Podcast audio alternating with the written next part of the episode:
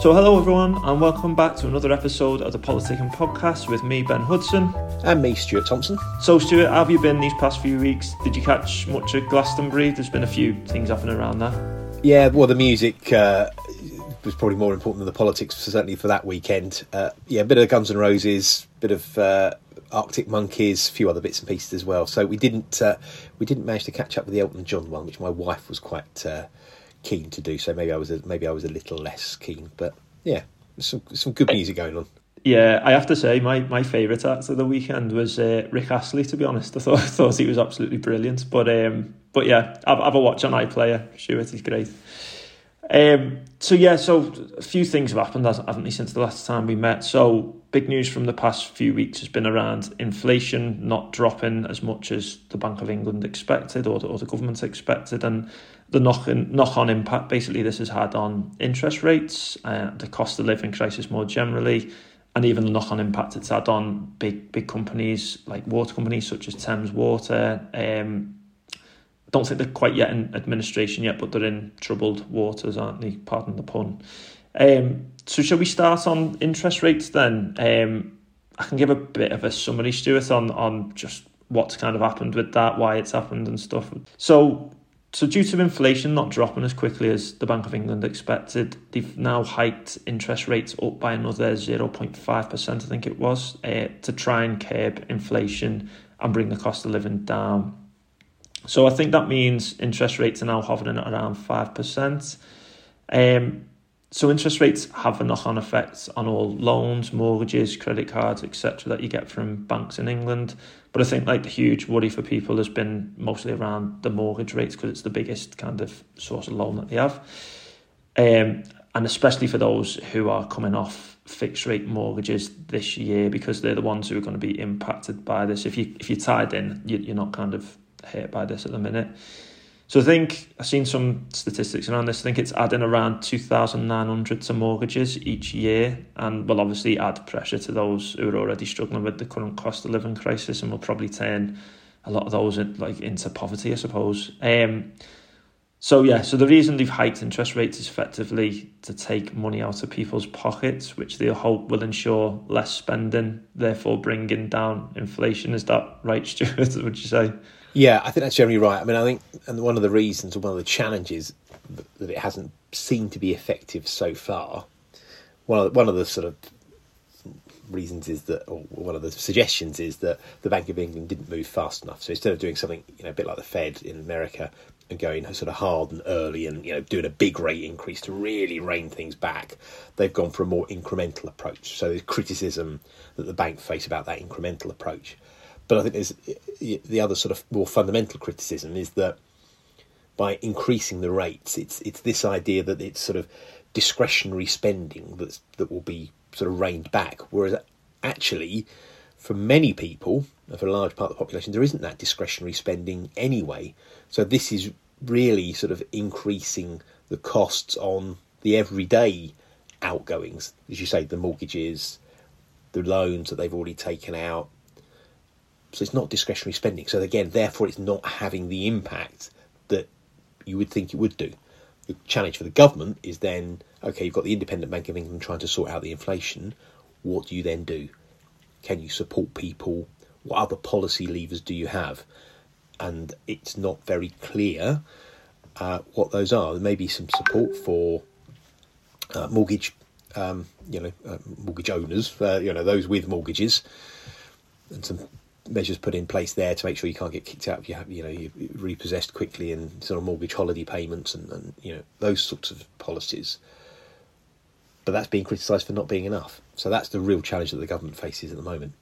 I, mean, Stuart, have we ever seen anything like this before? Like, obviously, I've I've only been here around about thirty years, and I, I, I can't really recall anything being as bad as this. Even like the financial crashing always. I mean, I remember that being quite bad, but like this seems like off the scale, and it seems like it's a problem that's like really affecting absolutely everyone in society in Britain. It, it, have you ever seen anything as bad as this? Uh, look, I, I don't think anything's these things are ever sort of new, but they luckily they don't come around very often. But yes, we have had you know high interest rates, and I'm thinking the sort of late 1980s uh, I, I hasten to add, I was quite young in the late 1980s as well. So I'm not going to, you know, uh, I'm not going to be able to comp- give a complete uh, picture on the, uh, these things because luckily I was still at school then. But um, but there were interest rate uh, high interest rates, and you know people's homes were being repossessed. It was a big political issue at that time as well. So it's not that it's completely unprecedented, but we've had you know if you think I mean what's that best part of thirty years ago type thing. It's a long time since we've had these sorts of pressures across the piece. And I think it was one Conservative MP this week sort of mentioned, you know, like, you know, they've got constituencies in 1990s detached houses type thing, you know, but and these rates are causing them to think about politics and think about the way that the government is acting in a way that maybe they don't hadn't really tuned into before. So these sorts of policies are, you know, for huge amounts of people really important and make them engage in politics and make them think about the type of government and the sort of way they want to be led. So it changes. It does. It does shift and does change. Yeah. Yeah. So I mean, like in terms of what the government can actually do on this, because I feel like a lot of it is sounds like it's set by the Bank of England, and it feels like their only tool is increasing interest rates at, at different like rates of speed, if that makes sense, and that's the only way they can kind of impact inflation. But what what like what can the government actually do? Because I, I don't think I'm clear on like what can they? I mean, they, obviously they can support people and stuff like that, but in terms of like bringing inflation down, what what measures could they actually introduce? Well, I mean, they can change. Uh, you know, they can they can force the regulators. So there's, there's a regulatory change, and again, so um, uh, the Chancellor this week got the big five regulators, uh, you know, across financial services, water, um, uh, energy, and um, communications in to see what they can do. So, can the regulators shift behaviour, loosen regulations to sort of you know try and unblock the system in some way? Uh, others will say actually it's about, and again I think uh, some conservative MPs is just not you know just sort of party political point, but would say one of the problems that we that really is is is, is Labour, i.e. not the Labour Party, but Labour as in you know workers and by concentrating our you know new uh, immigration system just on those with sort of high skills, that's fine. Except actually, a lot of the blockages, a lot of the additional cost that's being put into our economy is because businesses and the public sector as well, but businesses don't have access to you know less skilled labour. That's causing undue costs as well. So there are some policies that they can try and shift in terms of regulation, loosening regulation, mm. more pressure on companies. They could definitely do that. They are trying to do that. Uh, but there are also policies that politically are unacceptable to this government and probably you know the Labour Party as well, but certainly unacceptable to this uh, government. So there are things that they can do, but they often take time. Yeah. And frankly, we don't have time. And then, you know, the longer this goes on for, the more pressure comes in through, you know, private sector having to consider settlements, public sector. We've seen a wave of strikes across, you know, transport, health, uh, education, you know, and a range of other sectors as well. That will continue whilst inflationary pressures are still there. I, I mean, like, how does this then affect? Because obviously, this government's big ticket item was around, you know, we've got to get the economy growing and all that kind of stuff. So, like, how how how does this affect their agenda of growth? Like, because obviously there's a bit of a balancing act in play here. Like, they've got to got to grow the economy, haven't they? But they've also got to take money out of people's pockets at the same time, which is a funny thing. I, I mean, like, it seems virtually impossible, that doesn't it? I, I, I agree. I mean, there's a real tension there because if, if, if the idea of you know interest rate increases to sort of take away some of that you know spend that you don't have to to, to do, um, there are implications on businesses. Yeah. So people might not have the money to spend to help grow the economy. So then you ratchet back on that. So you end up in a in a position where you potentially don't actually impact on inflation very much. But let's say inflation does come down a little bit Uh, but at the same time, the consequence of you know less cost in the economy is less growth. So you do try and, in those sort of circumstances, look for those international trade deals. I mean, this is only one way of doing it, but you know, you look for that exporting, you know, side of things. So effectively, you you you you throttle back on growth here, but you try and get your growth by going, you know, outside of the borders of the UK, and and getting growth in in that way. So things like the trade deals become, you know, really important. But again, you know, one of the problems or challenges here is that I mean I didn't watch it last week, but there was a recent you know question time which focused yeah. entirely on Brexit. Nobody will admit that there are downsides of Brexit. You know, we have a less good trading arrangement with the European Union now than we did when we were members. Now is exactly the sort of time that those sort of that ability to trade becomes more important. But you could, yeah, you could well spend. I think you're entirely right. You could well see a situation where we don't have the growth. We might get back, you know, reduce, you know, inflation, but maybe by not that much. And even if they do come back on inflation, at some point, you know, when do you let the brakes off? When do you suddenly yeah. re- start reducing interest rates if that's your main tool? And and how quickly do you do that? Otherwise, what you then do is you think, hooray, we're all out of this let's cut by inflation, uh, you know, sorry, interest by you know a half percent, a percent, a percent and a half, whatever. But actually, all that does is then get everybody goes, hooray, let's go and spend cash again, and it and the problem happens again. Yeah. So that's a real yeah. challenge for policymakers as well. God, it seems like there's so much to sort out, doesn't it? Like, uh, it's really difficult. Absolutely, yeah, broken Britain. But, but I mean, in terms of, I mean, I, I seen Rishi saying let's all hold our nerve. Um, it's pretty hard to do, isn't it, when you're on the, the breadline, really? You, you know, it, it, this isn't like a game of poker, really, is it? You know, this is people's lives that we're talking about and stuff. I don't, is, he is he just kind of saying, stick with the plan, it'll work, we'll get out of this together kind of thing, and, you know, in, in the next couple of years? Is that, is he really committed to this plan and is, is he sticking to it? Yeah, I don't think. I, I, yeah, I don't. I'm, I'm not sure the government has too many other uh, ideas about how it wants to solve this problem. So, but but also that comment. I mean, I think you know some comments, you know, stick with politicians for a long time. I mean, I think that one may, you know, be a bit of an albatross around his neck, because as a, an ultra ultra rich person, you know, as you yeah. rightly say, Ben, it's it's easier for, for them to say, "Don't worry about it," you know, hold your nerve, it'll all be okay. But when it's the difference between you know, paying the electric bill or, you know, feeding the kids, that that's that's just a completely different scenario for for so many people. So it, that that comment yeah. may hang around his neck, uh, but it also he but he makes it on the basis of look, I'm Mister Steady, I'm Mister Progress, I'm you know I'm Mister sort of managerialism when it comes to to politics. I have a plan. We'll get through this. This isn't Liz Truss and Boris and, and you know getting all over the place type thing. You know, I am different. So that comment, in some ways, does sort of sum up his political position, his his approach as prime minister, which is steady as she goes. Hang with it. We'll get through it. We'll all come together, and it'll be okay. Now, for a lot of people, it won't. That depends how long it lasts and of course, as you again you say, you know he's he's insulated from it in a way that that, that most of us uh, aren't. And he got an election. And look, you know, take it back to politics. There's an election in eighteen months or less. So, you know, the government is under considerable pressure, not just because of the economy, but electorally.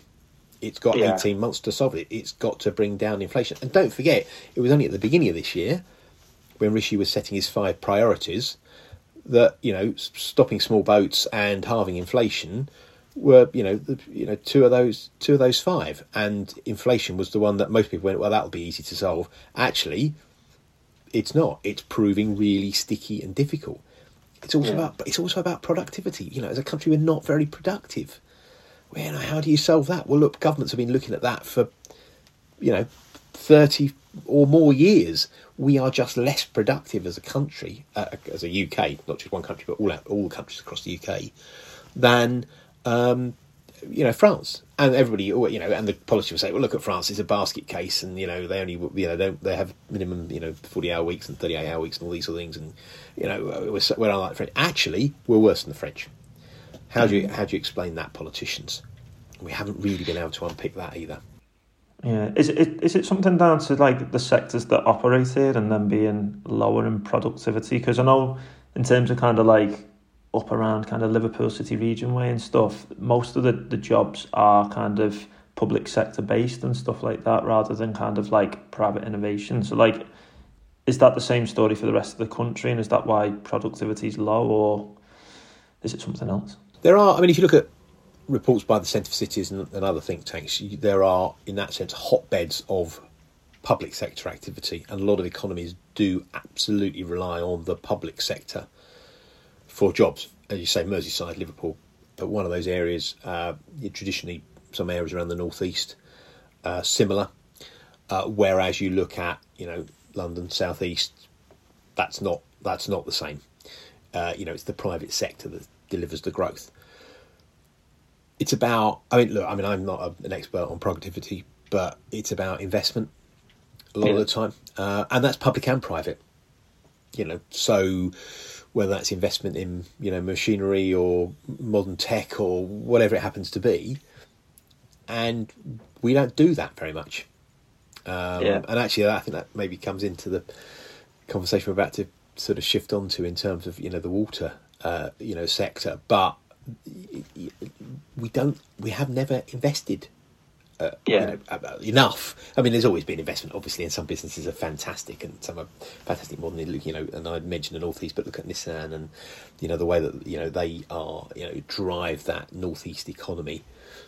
You know, uh, in a way that would be the envy of many other places across the country. So you know, there are certain companies that absolutely do uh, invest, but as a whole, we don't invest enough. Yeah, I mean, just just before we do move on to Thames Water, I was just going to look at kind of what this does mean in, in the run up to the kind of next election, Stuart. And I mean, I can see the hold hold your nerve comment by Rishi. That's going to be kind of his ploy, isn't it, in the run up to the next election? Obviously, if things don't get better in terms of the economy, in terms of inflation and stuff like that, he's going to kind of be saying, "Stick with us, trust us, and we'll get you through this difficult time." If we change governments now, it's going to be really kind of difficult, and that's not what we need. We don't need a Labour government spending all your money and getting borrowing up when we've effectively tried to take it down.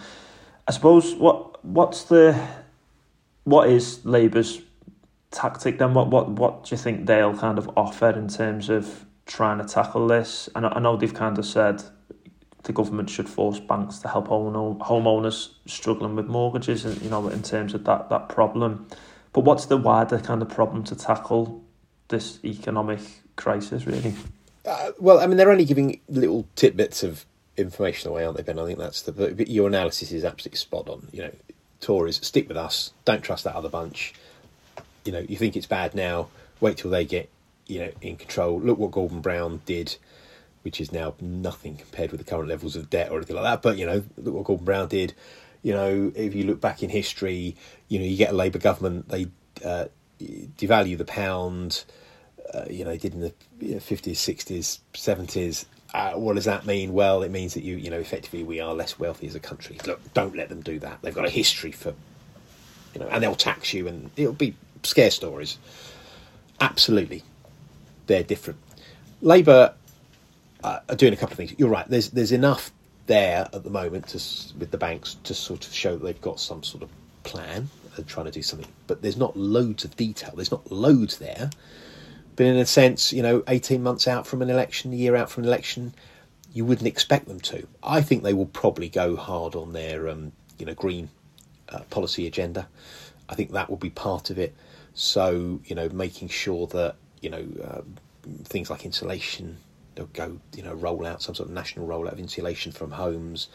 A, that's about, you know, job. I mean, I don't know if this help, necessarily helps hugely with inflation, but certainly, you know, uh, it certainly removes costs from households because they'll spend less on energy costs. So that will have an, you know, a positive impact. Um, but by investing in the green sectors, renewables, the infrastructure of renewables, again, makes us more self sufficient, takes costs out, puts us at the forefront of the uh, you know uh, you know a growing um, you know sector.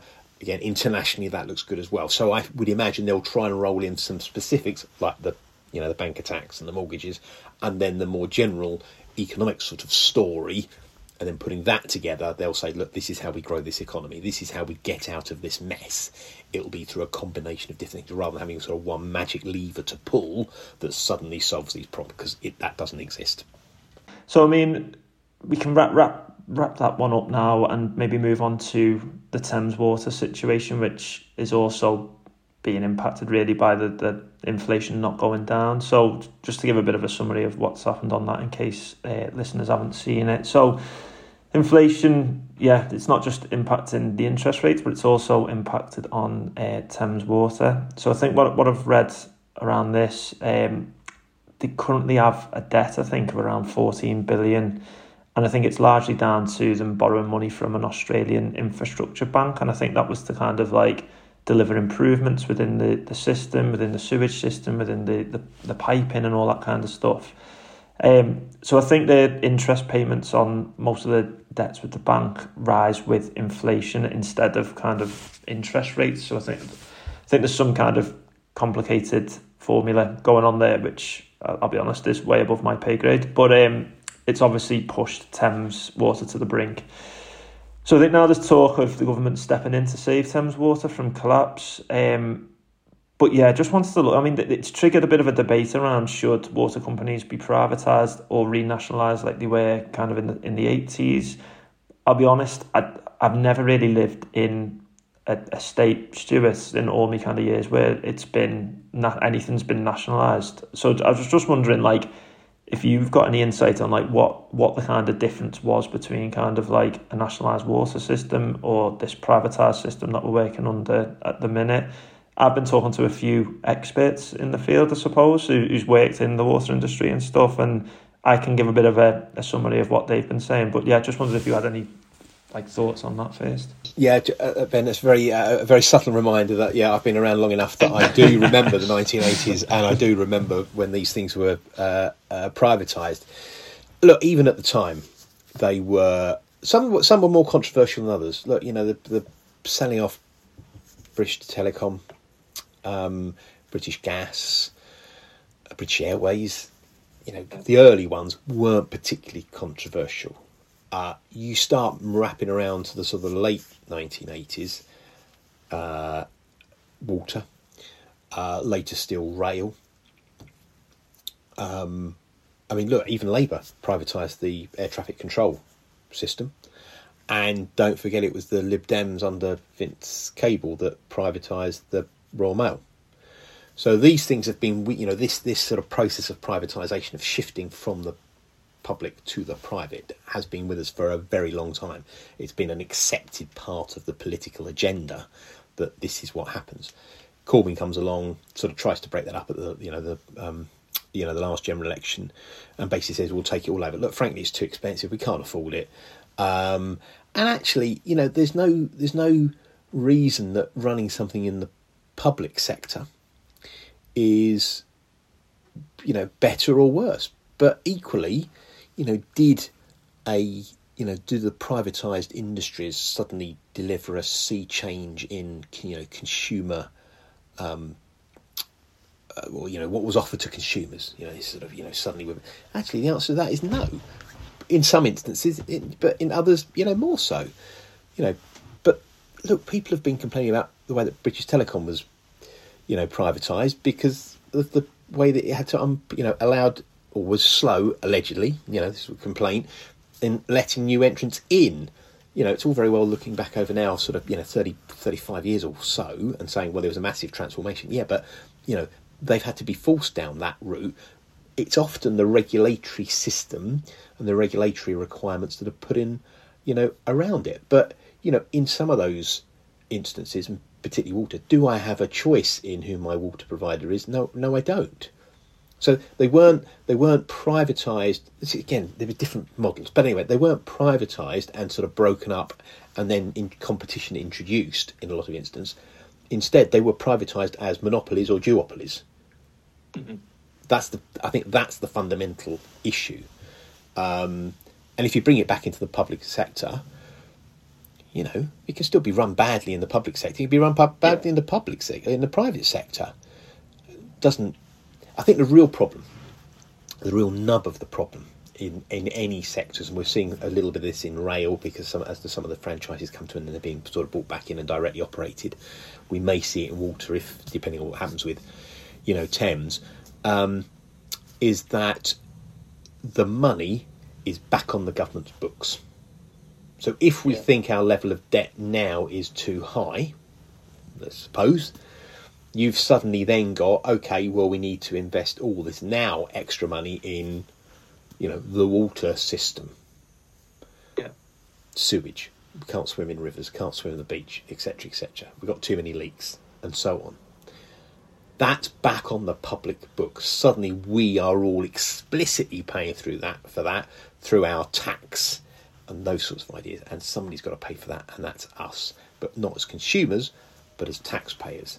And therefore, water is competing against schools, is competing against health, is competing against defence, is competing against whatever, you know, all these other sectors. That's a problem. That's a real hmm. issue for government.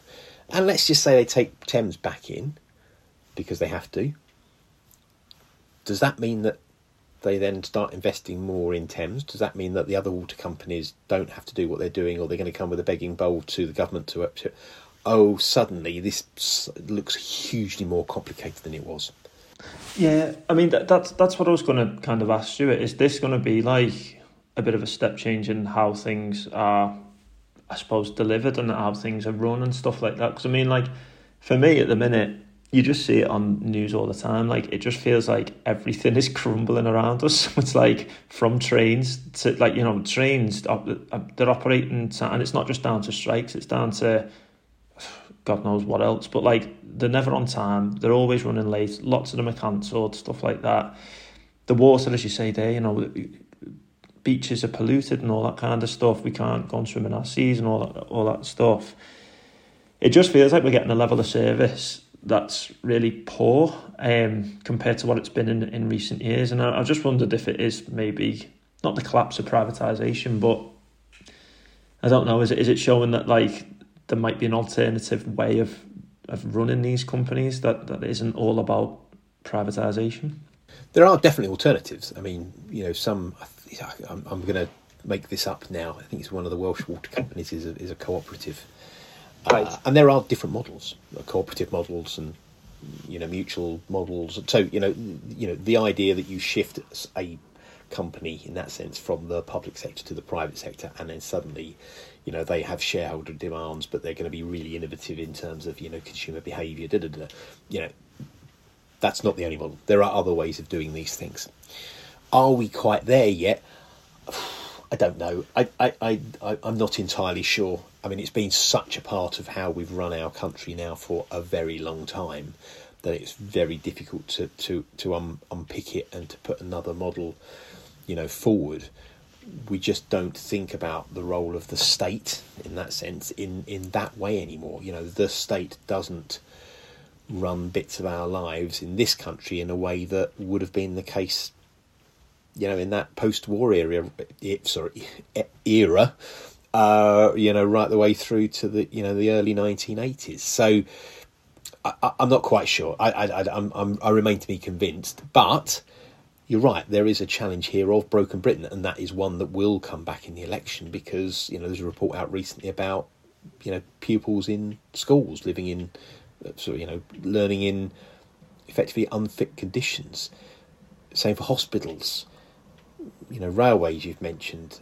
I mean, uh, you know, uh, as somebody that's involved, uh, you know, in local government, Ben, I'm sure you know you're only too aware of people complaining about potholes in roads. You know, it's one of the big, big it's always the big local issue, isn't it? Know, so um, all of these things all contribute to this idea that this place is falling apart. Now, whether that is the reality or not, but it's people's lived experiences, and when that lived experience of expensive housing, and or I can't buy a house, or if I can buy a house, it's too expensive, or I can't rent.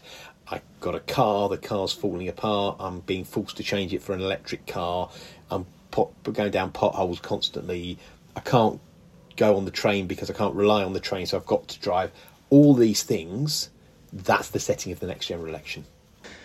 Hundred percent, yeah, hundred percent. I mean, ju- just around this this podcast off today, Stuart. The, the last question I had really was around what was, I suppose, what triggered the step change from nationalised organisations in the eighties to privatising them? Was it all money driven? Was it all like money? Was it down to the economy? Was the economy lagging or something like that? And it was the drip feed through to to privatising organisations. Because I'm just thinking, are we are we at this juxtap- juxtaposition now where it's um, it's time for a change? Do you know what I mean? Because it feels like we are getting to a bit of a a crunch point, really. Yeah, I mean, look, I mean, I'm sure other people will put forward other models and and you know, you know, challenge what is the now the status quo of the private sector knowing best, really.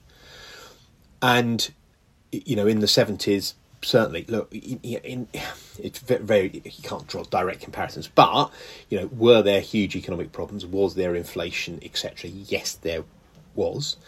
And one of the ways that the then incoming conservative government under Margaret Thatcher thought that they would change that narrative of decline and strikes and you know poor delivery etc was through the role of the private sector. So you you know in that sense um, it was quite um, ideological, not in a necessarily good or bad way, but quite an ideological way that you have the private sector involved, and therefore, you know, because they have a different way of working, they will control their costs. They will deliver what consumers want because if they don't, then they die, and then you have that sort of market imperative there that you know you know drives improvement, productivity, etc. So there was that. Um, you had the fact that actually look, a lot of these, a lot of the private sector, public sector ones were pretty poorly run. But again, arguably not because the people in charge of them weren't very good or whatever. And look, if anybody talks about British Rail, all they ever say is, "Well, at least we don't have the curly sandwiches anymore," which is complete crap. It's become a sort of you know a, a sort of a by phrase for poor behaviour. What the real problem was, and you know, if you speak to people that were involved, uh, you know, in British Rail and the, and the sector before then, was not so much that they didn't have good people running the systems. They did. The real problem was that because the money was on the government's books, there was no long term security of funding. So, in other words, you can't think, right, I really need to invest in that bit of rail infrastructure, which is expensive and takes time, because actually I only know that I've got this budgetary settlement for a year. After that year, I then have to go back to the Treasury and argue for more money. So I can't plan long term. It also means that this pot of money could be raided by uh, you know the government to pay for other stuff as well. So again, and a, you know a counter argument would be that actually it wasn't the fact that the public sector was per se not very good at doing things. It was the structures in place, and and that's part of the problem with just shifting something now from the private back to the public is unless you have the regulations and the structures in place to prevent some of that from happening again, we'll just end up looking like badly run organisations in the public sector as opposed to badly run organisations in the private sector. So it's an, it, uh, for me, it just needs a, a you know more thought. Flicking yeah. between one sector or the other, in that sense, doesn't solve your problems. Yeah, and I suppose yeah, like you were saying before, a huge issue for kind of whoever's coming in in the next government, I suppose. Um, and I think the other yeah. thing, Ben, is you know, sorry, just to cut across you, was you know, in the eighties, you know, it it very much played into the conservative narrative, the Thatcher narrative of of giving you aspiration, of giving you more choice. You could buy your council house, you could buy shares in these newly privatised uh, utilities uh, and British Airways and you know and others as well. That was a huge change. So, you know, psychologically, it really did transform the way that people across the country, particularly working people, but you know, thought about their stake in society. It it really did change things, and it's been one of the reasons why it's been so, you know, unpopular to try and unpick that at any point. Sorry. No, no. I mean, honestly, Stuart could talk to you about this all day, but I know we're uh, we're coming to the end now, aren't we? So we can. Sorry, so I've probably gone on can, too long. Sorry. no, no, don't don't be daft. We can carry this on after the uh, the podcast finishes recording. But for everyone else, I, I, hope you really enjoyed today's episode, and um, yeah, hopefully you've got a good understanding now of kind of inflation, interest rates coming from the two two experts in the room, I suppose. to say that, some bit of ancient history in there as well. So that's yeah. it. That's it. So um, yeah, so thanks for joining us again today, and yeah, look forward to, to speaking again soon. But take care, all. Bye. Bye. Cheers. Bye bye.